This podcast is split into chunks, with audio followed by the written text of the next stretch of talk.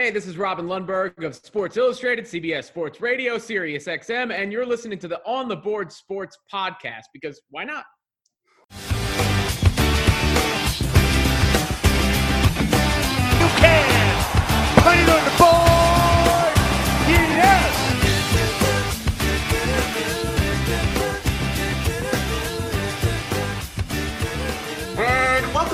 Another edition of On the Board Sports Podcast. I am your host, William Trucci, aka Will C, coming to you from Long Island, New York. Still quarantined. Yes, everything's going to be slowly opening up here in New York, but we have another podcast episode that's got to be recorded, and we're doing it. And I am joined right now by my co host west of me in Queens, New York, the one and only Sean Thomas, aka Shawnee on the mic. Sean, how you making out, bud? Well, happy Parlay Thursday, pal. I'm doing pretty well. Uh, the weather sucks, um, but uh, besides that, I'm doing well, man. How are you doing, man?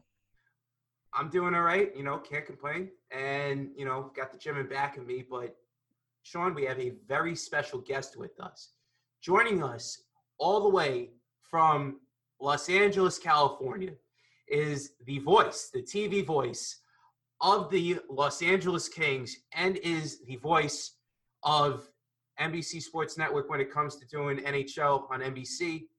We're talking with the one and only Alex Faust. Alex, it's an honor to have you on. How are you? I'm good. How are you guys doing? Uh, everything everything seems to be slowly uh, rumbling back to life, as you said. Yes, absolutely is. You know, it's slow, but slow and steady wins the race, as the old tale always says.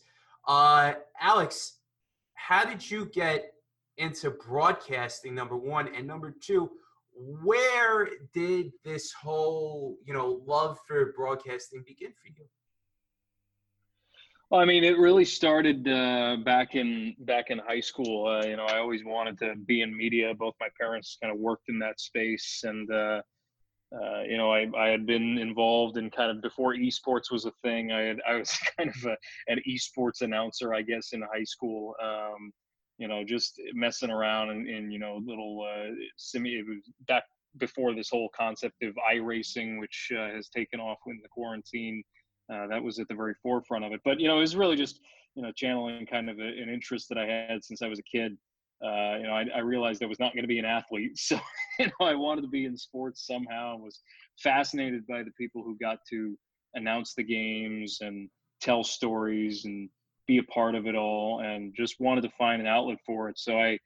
Uh, I kind of just found a way in college to get involved with the student radio station again, not knowing much about the industry or about what I wanted to do or even whether I wanted to make it a career, just more of a passion project than anything else. And kind of took off from there. Uh, I got involved with the, the hockey broadcast crew at, at Northeastern University in Boston, and the rest is history. Absolutely well said. And Al, you're from New York and you're from Brooklyn. What, what's that like? uh, coming in and being from Brooklyn to go all the way from the East Coast to the West Coast, having the transition like that? Well, you know, I, I will not be the first transplant from New York to live in LA, nor will I be the last. There are a lot of them out here. Uh, you know, it's it's a very different lifestyle out here, obviously.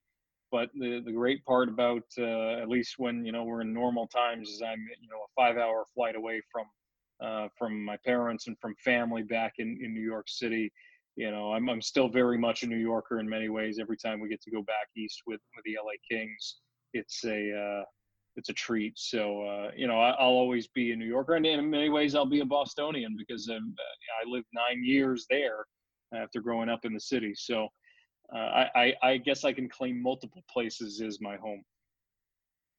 Well said, Alex. Well said.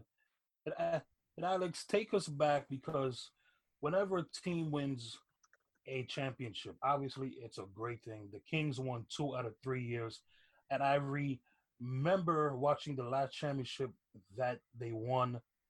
I remember sitting in a bar watching the game and they scored the goal and everything. Just talk about how that was winning those two out of those three years. Well, you know, I, I wasn't here uh, when when that happened, but uh, you know, I've I've seen I've seen the the clips enough, and I've I've watched those games in full from start to finish enough to, you know, get a sense for how lucky folks are here. You know, they they got to win two Stanley Cups on home ice, and there are uh, a lot of teams, a lot of fan bases that don't have that luxury not only that, one of those, as you mentioned, got to be a you know double overtime Stanley Cup clinching goal. I mean, how how magic is that? So that uh, yeah. So you know, it's obviously for for New Yorkers, you know, there's still a lot of uh, uh, pain you know with that Rangers team and that series of Rangers teams really for you know that that period of time. Uh, who had a chance to, to win a Stanley Cup in New York, but uh, you know, here in LA, it erased a, long drought as well, 44 years for the first one. And, uh, they, you know, they had a chance to be a dynasty. They really did. Uh, you know, they went to the Western Conference final in 2013 as well. But, you know, things happen and sometimes you can't uh, sustain it. And that's kind of what's happened here is the team's fallen on hard times a little bit. Uh, a couple of uh, finishes well outside playoff picture in the last couple of years, but they're they're trying to rebuild it, and uh, it seems like they're they're going in the right direction to get back to being a contender. Alex, for the first time since the 95-96 season, all three California hockey clubs have missed the playoffs, and you know, for LA for the Kings, you know, you mentioned it earlier with the Kings not making it to the postseason. Uh, you know, what what is the city of Los Angeles going through right now? I know basketball is mourning the loss. You know, the Lakers have been mourning the loss of Kobe. Uh, not having hockey there, uh, what what's that like?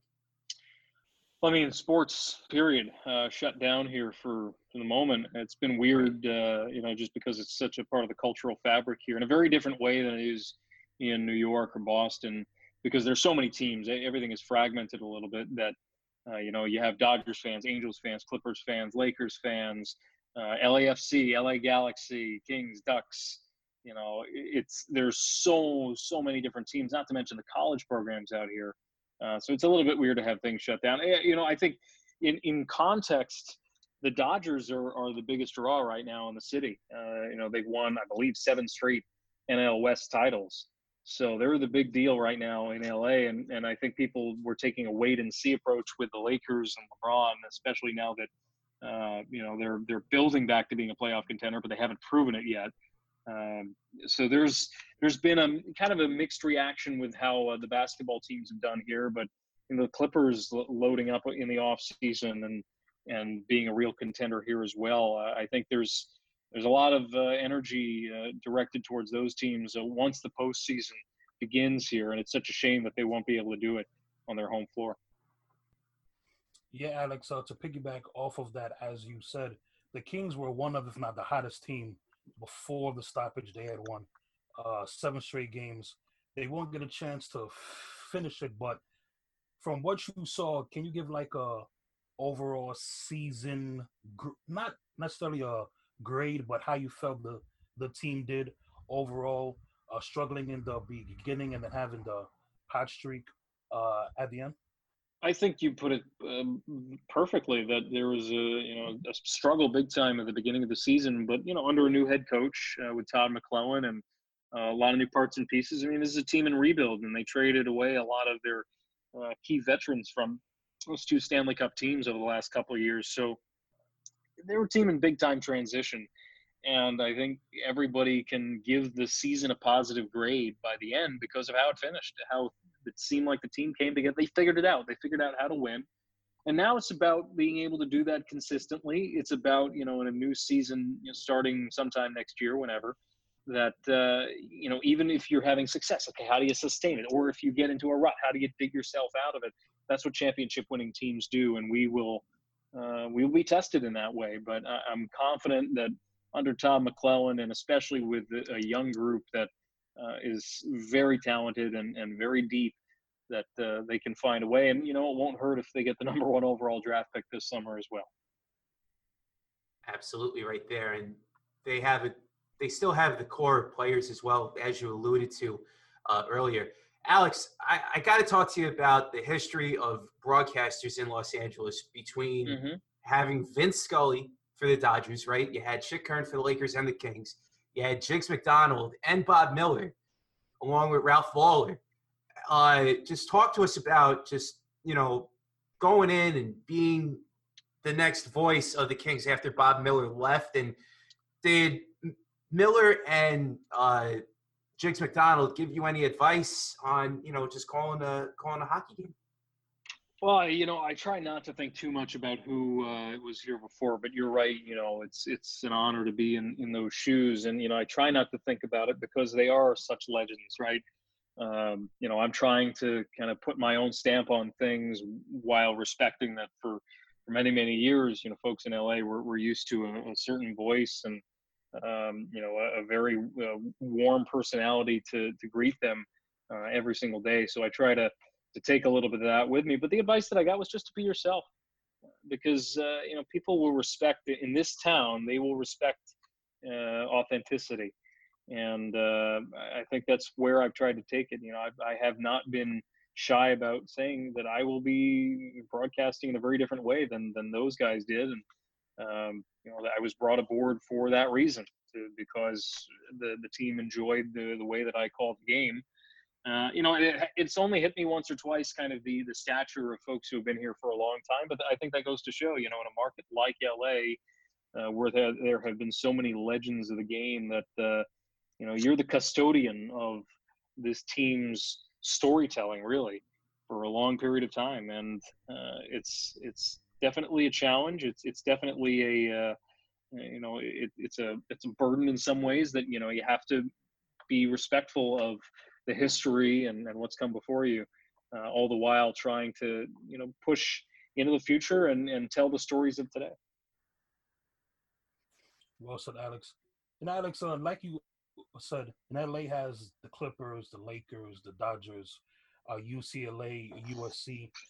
The past couple seasons, two uh, football teams have come: the Chargers and the Rams. With so many sports teams in that one uh, city, do the Kings kind of fight for the uh, attention? Like, how do they? Like, I know they have their core uh, fans, but with so many other things um, going on, do the Kings fans find it hard to root for the team with so many other things going on?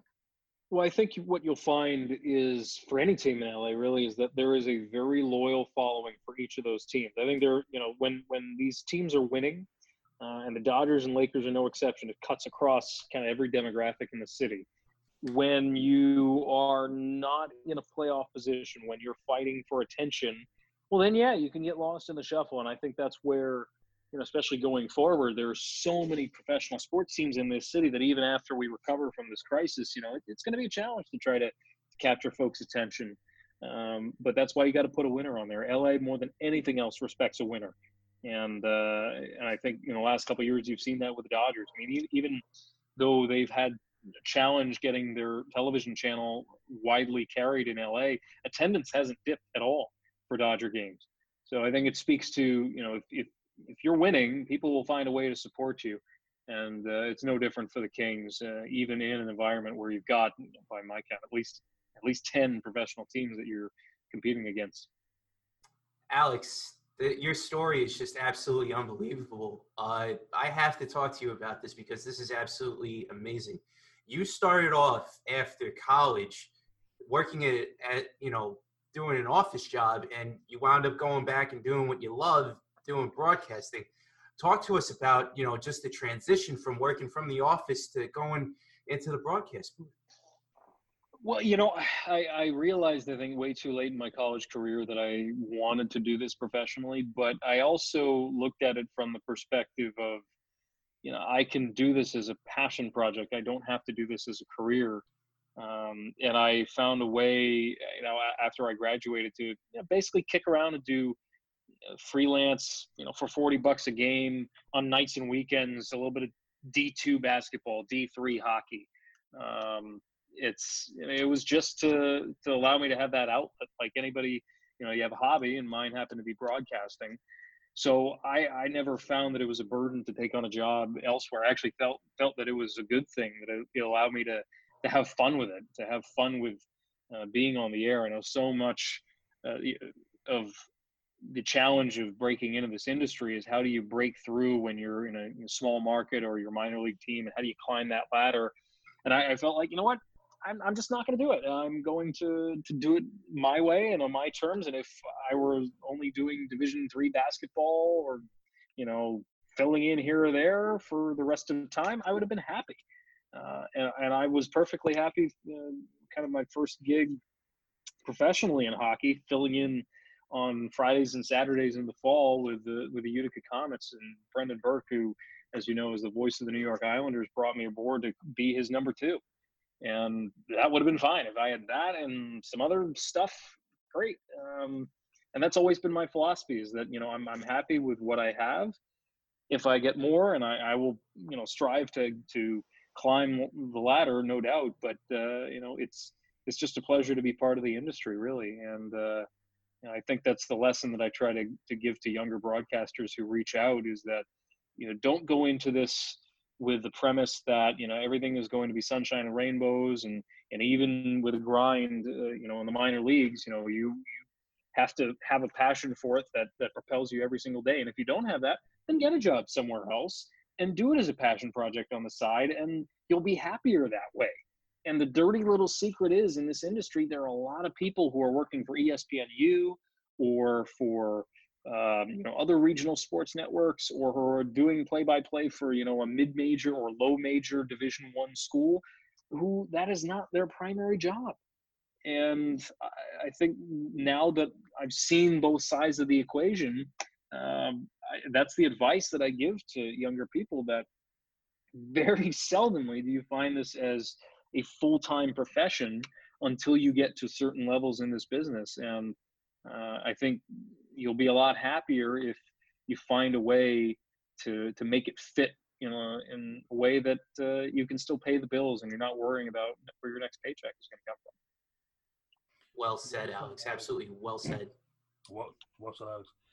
And Alex, as we know, during the season, it's not only a grind for the players; it's a grind for guys like you and everybody else. So, can you tell me and Will what is a game day like for you, from when you wake up to when you go through the day, call the game, and you get home?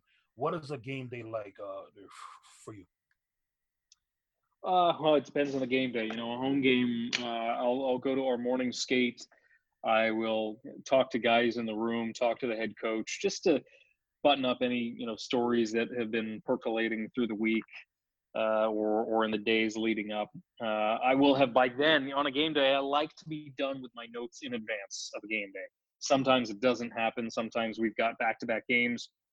It's just the nature of it. But I like to be most of the way done. I'll go home and I'll tidy up whatever I have to finish uh, in terms of uh, prep for the day. Print out all my materials. I'll, I'll write down, uh, you know, stats for the team. Uh, that way, I'm doing as little as possible when I get to the arena, and can focus just on the game itself and the telecast and the and the nuts and bolts regarding that. Um, so from there, you know, I'll, I'll have a, a, quick meal, I'll shower, change, get ready, and I'll leave for, you know, in LA for a 7:30 game. I'll leave about three o'clock. I'll get to the arena, uh, and it sounds like, oh, I'm just, I'm just trying to uh, beat the traffic, and I am. You know, I'll get there at about 3:45 uh, because any later and, and, it gets a little bit close. But also, I, I like to uh, be able to stop by our TV truck and, and talk to our production crew and get a sense for what we're going to do on the show and you know maybe write out our open, uh, write out a tease if we're going to do that. Uh, you know, have have a quick meal, chat with the broadcasters from the other team, and then uh, about an hour before, or maybe an hour fifteen before we were scheduled to go on the air, I'll go upstairs and get everything set up in our booth, and uh, we'll we'll knock out a couple of uh, pre-taped elements. go through everything that the truck has in terms of graphics, do an audio check, um, it, there's a lot of prep involved with every broadcast, and that's why it's been kind of interesting to see how uh, you know the, the planning is going to go into when uh, you can't broadcast from site. Know, you're going to be calling it off of a monitor, presumably for this plan to have the 2014 playoff in the NHL. Uh, how that's going to impact the daily routine, and the answer for that, I don't know. It'll be an entirely new thing for all of us. Absolutely, absolutely. Uh, Alex, have you had a favorite game that you've broadcasted so far through through your career? Uh, we had a game first year that I was with the team. Um, the the Kings had a penchant for late comebacks. Uh, you know, not necessarily in a good way, right? They dig themselves a hole early on, um, and uh, we had a game late in the season in February against the then expansion Vegas Golden Knights, and uh, we found a way to be down in in the game early and uh, had to scratch and claw our way back and scored a last minute goal and then won the game in overtime. The following day, it was a home and home series. We went to play Vegas in their building and beat them four to one. Uh, and that really solidified our playoff spot. We still had another month yet to, to play, but uh, the fact that we could uh, hang with as good a team as, as they were uh, really solidified our, our chances of a playoff spot. And it was so much fun to be part of that uh, you know, those are the moments you live for, right? Last minute wins, last minute game tying goals, uh, overtime goals. That's why we're in this business. Well said, Alex. Well said. And Alex, obviously, when you think of the Kings, you think of Anze Kopitar, uh, Dustin Brown. One of my favorite uh, players, regardless of the game, is uh, um, uh, Jonathan Quick. I could you just uh, uh, tell us about like how good he is, how great he is, because I think he's at least over here on the, the East Coast. I don't think a lot of people know how like how good or how great he is. Like, could you just uh, tell us from um uh seeing him, what your thoughts of him are? Well, you know, you go back to 2012 and 2014, and not to rub salt in that wound any more than I already have, but uh, you know, the, the, those two runs, especially in 12, where where Jonathan won the Conn Smythe, and in 2014, where he narrowly narrowly missed out on the Vezina Trophy to, to Henrik Lundqvist. Um, he he carried the team. I mean, this was a team. The Kings have never been a high scoring team by any, any stretch. I think in 2014, more so than 12, they were um, better suited to to run and gun with their opposition. Uh, that's how they got by Chicago in the Western Conference Final. But Jonathan Quick, man, when you needed a big save, he was there. He has um, just an explosiveness and an athletic um, way about him that uh, I don't think is matched by other goalies. Uh, and I think when you see uh, others try to emulate him, you know, it's it's a reason why Jonathan has been a little bit injury prone in his career. Is his flexibility, his athleticism, his explosiveness. Uh, and I think going into the later stages of his career, why it's it's it's tough to see him struggle at times because you know what he's capable of, and he'll still show you. And I, I still believe he's capable of, uh, you know, for any team needing a stretch run uh, into the playoffs and and to try to win a Stanley Cup, uh, ours included. You want Jonathan Quick in those big games. He revels in uh, pressure moments and uh, I don't think it can be understated how much of a fierce competitor he is. He is uh, when he's locked in. Uh, you almost you almost get afraid to talk to him because he's just so fierce in, in his disposition. But he's he's uh, he's quite the competitor, and he's one of those guys you love having him on your team, and uh, you would hate it if he were on another team. Alex, talk about you know the young Kings that are coming up right now through the pipe system through, you know, Alex Turcotte, the next, probably the best prospect in all of the Kings organization. Talk to us if you've seen him play at all, if anything, and, you know, what I know the Kings had a bad season this year. I know the Kings are probably going to get a, a, very good draft pick, but talk to us about the development and growth of Alex Turcotte.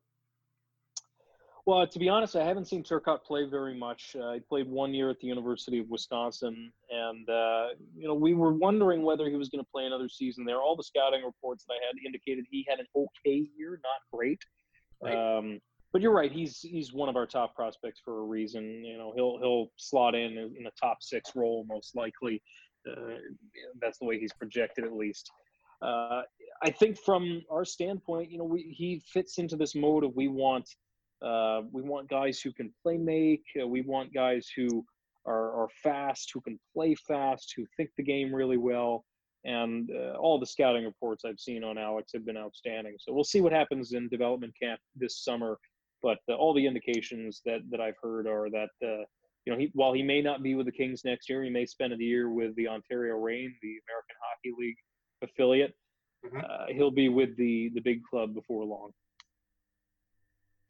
Well, so that's and Alex, um, as you um alluded to, Gary uh, Bettman came out the other day and said the whole uh, 24 team uh, playoff and are trying to choose between two different sites and the round uh, robin games, uh, so on and so forth.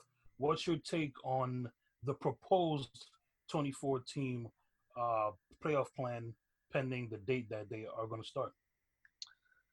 Well, it's ambitious. I think, uh, especially in the middle of a pandemic, to try to do something of that scale. But uh, you know, there's a lot of money on the line from media partners, and I think the players wanted that. Um, I, I, can't blame them. And you know, unlike the the challenges we've seen in Major League Baseball, in hockey, the players share in the profits and they share in the losses. So there was a clear motivation from both sides to try to get something done. And uh, I got to give a lot of kudos to uh, to not only uh, Gary but also uh, Bill Daly uh, and you know the entire NHL executive suite, the NHLPA with Don Fehr of, of getting something uh, to this point. I think what you're going to see is one of the most competitive hockey tournaments you will ever see. Every team is going to be healthy. Every, you have 24 who are involved, including some who had no chance of being a part of the Stanley Cup playoffs before. They're going to be motivated. You're going to see teams that were just barely uh, below that cut line to get a first round bye be extremely motivated to not get knocked out in a in a qualification round, the play-in round. Uh, it's it's going to be an incredible tournament. I, hope we can make it happen. There's no certainty at all, but uh, I, I hope that they can find a solution to not only the logistics and, and where to hold it, but also uh, to keep it safe. And if we can do it, I think it's going to provide a lot of great entertainment. I think it's going to be one of the most competitive hockey tournaments you'll ever see. Do you, to piggyback off of that, do you see yourself or do you see like any media uh, personnel, like, you know, top broadcasters going in and, and doing this? I don't know. Uh, that's an interesting question. And I think the national rights holders would like to have their announcers on site, but I think in keeping in the spirit of safety and utilizing this as a as a one time opportunity to try different things, I think they'll uh, they'll have broadcasters offsite. I have a hunch, um, and we'll see what happens. We'll see how uh, insistent uh, media rights holders are. I think local broadcasters for sure will not be on site. Could be wrong on that, but uh, I'm I'm pretty sure that they're not going to travel. We'll see what happens with the national rights holders. It is going to be a televised product, no doubt. Mm-hmm. So to the extent we can make it as compelling as possible, and to me, uh, that includes having broadcasters on site. Um, I would love that, but I don't know how feasible it is in this environment. Yeah. And Alex, one of my favorite things to watch is the Frozen Four. And I know that you had the chance to call one. Can you just take us behind the scenes of having the four best college teams on the ice battling it out? Because I don't think college hockey gets the recognition that they uh, the uh, that they, they deserve because it's a very exciting time of the year for the Frozen Four. Yeah, and it's a shame that it couldn't be held this year. Um, you know, it, it's it's so different than the Stanley Cup playoffs because much like March Madness, everything is done in neutral sites. Uh, you know, everything is done up to you know the pomp and circumstance of the NCAA. Um, but you, it's also single elimination, right? You don't really get that in other levels of hockey. College hockey is one of the few that that continues for their national championship to do a single elimination format. So it raises the stakes, and every goal is magnified. Every goal can can be a game breaker. Um, and and covering that uh, the Frozen Four a couple years ago in Chicago was an absolute treat. Uh, just because of the setting, you know, it's the United Center. It's one of the biggest buildings in the NHL, and uh, to see it sold out uh, with with fans from around the country, it's a pilgrimage, really. Uh, you get it's amazing how many different jerseys you'll see in the concourses uh, that that fans are wearing from all around the nation. Uh, so it's it's a fun event, and uh, I encourage anyone who hasn't been to one, give it a shot. It's it's an experience unlike anything else you'll find in in hockey. Absolutely, right there, Alex. For me, I got to talk to you about your co-host Jim Fox. He does a great job with you doing the the color commentary what's it like working with him? And it, have, have you ever had a you know a favorite color commentator in in your uh, in your time doing games? Well, you know, it's uh, it's funny. Jimmy has been uh, an incredible uh, friend, really. Um, you know, away from the booth as well. Uh, we get along so well, and we had instant chemistry uh, after my audition. It's it's been great to work with him on a regular basis. I'm I'm so um, proud that I get to call him a friend and, and a broadcast partner. Um, you know, he's he's been at this for 30 40 years he's seen everything he's an institution with the la kings and you really get that sense working with him that uh, you know he, he's he's got tremendous stories and more than anything else it's fun. It's fun to work with him on a regular basis and uh, be the, the foil uh, that uh, I, I, get the sense that he hadn't had for many years because Bob Miller carried the show for so long that uh, you know he gets to be the star in many ways. And uh, you know we, we have a great banter back and forth. Some fans enjoy it some fans don't um, but it's genuine it's earnest and that's the bottom line uh, with us and i couldn't couldn't ask for a better partner well said alex uh, well, well said and, and alex my final question uh, for you pal is with everything that's um, uh, uh, going on with hockey and everything like that sort did you have a favorite team or favorite a player, regardless of sport, um, um, growing up? Well, I grew up a big baseball fan. I grew up a Yankees fan right in the height of their dynasty in the late 90s and the early 2000s. So, you know, I'm very fond of those teams. And, you know, it's one of them eh, when you're a kid, you watch every game, right? You don't miss one. And um, that was a team where I, I rarely missed a game you know it's hard when you when you start working in the business uh, you know other than my alma mater you, you can't really be a fan uh, you know and i say that with you know acknowledging that you you still want your team to win you know i still want the kings to win on a regular basis but you know i can't i can't root in the same way right and we have a, a you know as i mentioned a a custodial relationship right where i you know i have to treat it with respect i, I can't be a raging homer uh, you know, I, we have to document what's going on. So it's a little bit different now working in the in the industry. I think the the biggest challenge is um, to be able to have a level of detachment while still rooting and still being passionate. Um, you know, I, I, have a passion for this organization. I, I love uh, how you know they, they take risks, they try different things, especially in a market where uh, you need to be a little bit different. You need to cut through. Um, but at the same time, you know, it's still hockey. and We still have to, to treat it with respect, and we have to uh, treat the, the game with respect and be able to to explain what's going on in in a way that you know diehard fans could understand. Um, we we can't treat it with kid gloves. So uh, I enjoy now this role of of being able to take a team's stories and elevate them on a nightly basis. Alex, my final question for you is you're from Brooklyn, New York. Brooklyn is basically known for food.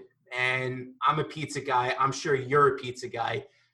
What is, if there's one thing that you miss about New York, what food is it that you miss? And what's your favorite pizzeria from Brooklyn? Oh, well, that's easy. I, it's definitely, uh, you alluded to it. You know, I'm a big pizza snob. Uh, but but my neighborhood joint in, in Sunset Park, Johnny's Pizzeria, is uh, close to my heart. I've been going there since I was a kid. Uh, you know, the next time that I'm in New York, I'll be heading over there and, and giving them business as well. You know, they're just like so many institutions in New York City, small businesses who are struggling right now, and uh, you know, they they maintain a special place in my heart for sure. Well said, Alex. Good. And Alex, me and Will, thank you for coming on the show. Before we let you go, how do the people follow you on social media? Yeah, I'm on Instagram and, and Twitter. Um, you know, Faust underscore Alex on Instagram, uh, Alex underscore Faust on Twitter. Um, you'll find a lot of work-related postings there. Um, I don't know how entertaining a follow I am, but uh, but if you wish, they're there. well, Alex, a great interview, dude. You you are the American dream. You are the American dream. I just want to well, let you know. I appreciate that. that. I appreciate that. It's it's uh, I'm living the dream every single day. I, I don't forget that for sure. Absolutely, absolutely, Alex. Thank you for coming on and sacrificing some time with us all the way out from California to talk to us from Long Island and Queens, New York, respectively. A native New Yorker like us as well. Alex, thank you so much. We really appreciate you Thank and you so stay safe out there, man. Thanks, guys. I appreciate the invitation for sure. Absolutely. Stay You're always welcome back on. Well, that was Alex Faust of the Los Angeles Kings, taking some time all the way out west, about three thousand miles west of us. Yes. time, man. Absolutely. And not only is Alex one of the more genuine guys, but like I alluded to earlier, he is the consummate American dream. I mean, think about it. You go and you you start up in an office job, you know, to go and pursue your dream of broadcasting and, and you do that. That is what America is all about right there, ladies and gentlemen. And Alex Faust is that. Not only is he the voice of the Kings, not only did he start up in Brooklyn, New York, and make his way up to Northeastern University and broadcast games, but he's doing his dream and he's working, and that's what matters most. And he's young. I'm 29. I'm going to be 30. You know, Sean. You know, you're you're you're older than me. Alex is the same age as us, just about. So that's totally totally awesome to hear uh, and and see that. So for the people out there that you know want to be broadcasters at all, you know, look no further than to Alex Faust. Well said, Will. Well said. Will, any final thoughts on this ep- uh, episode, pal? Uh, no final thoughts here. Just want to thank Alex again for coming on and sacrificing some time with us. And Sean, again, great job by you as always. And you know, it's been absolutely crazy uh, what's going on in the world right now. Uh, but you know, we just gotta just stay as one and just you know keep on fighting the fight at this point. Well said. Well said. Well, uh, no final thoughts for me. Just like you said, want to give an Alex a shout out again for uh, coming on the show, and uh, that's about it, man. Uh, great job by you as well. So, for my co-host William Trucci, aka Will C, and for our guest joining us all the way from LA, California, Alex Faust of the Los Angeles Kings. I'm your host Sean Thomas, aka Shawnee on the mic for On the Board Sports. Continue to be safe, continue to stay safe, and we wish everybody the best. Peace out.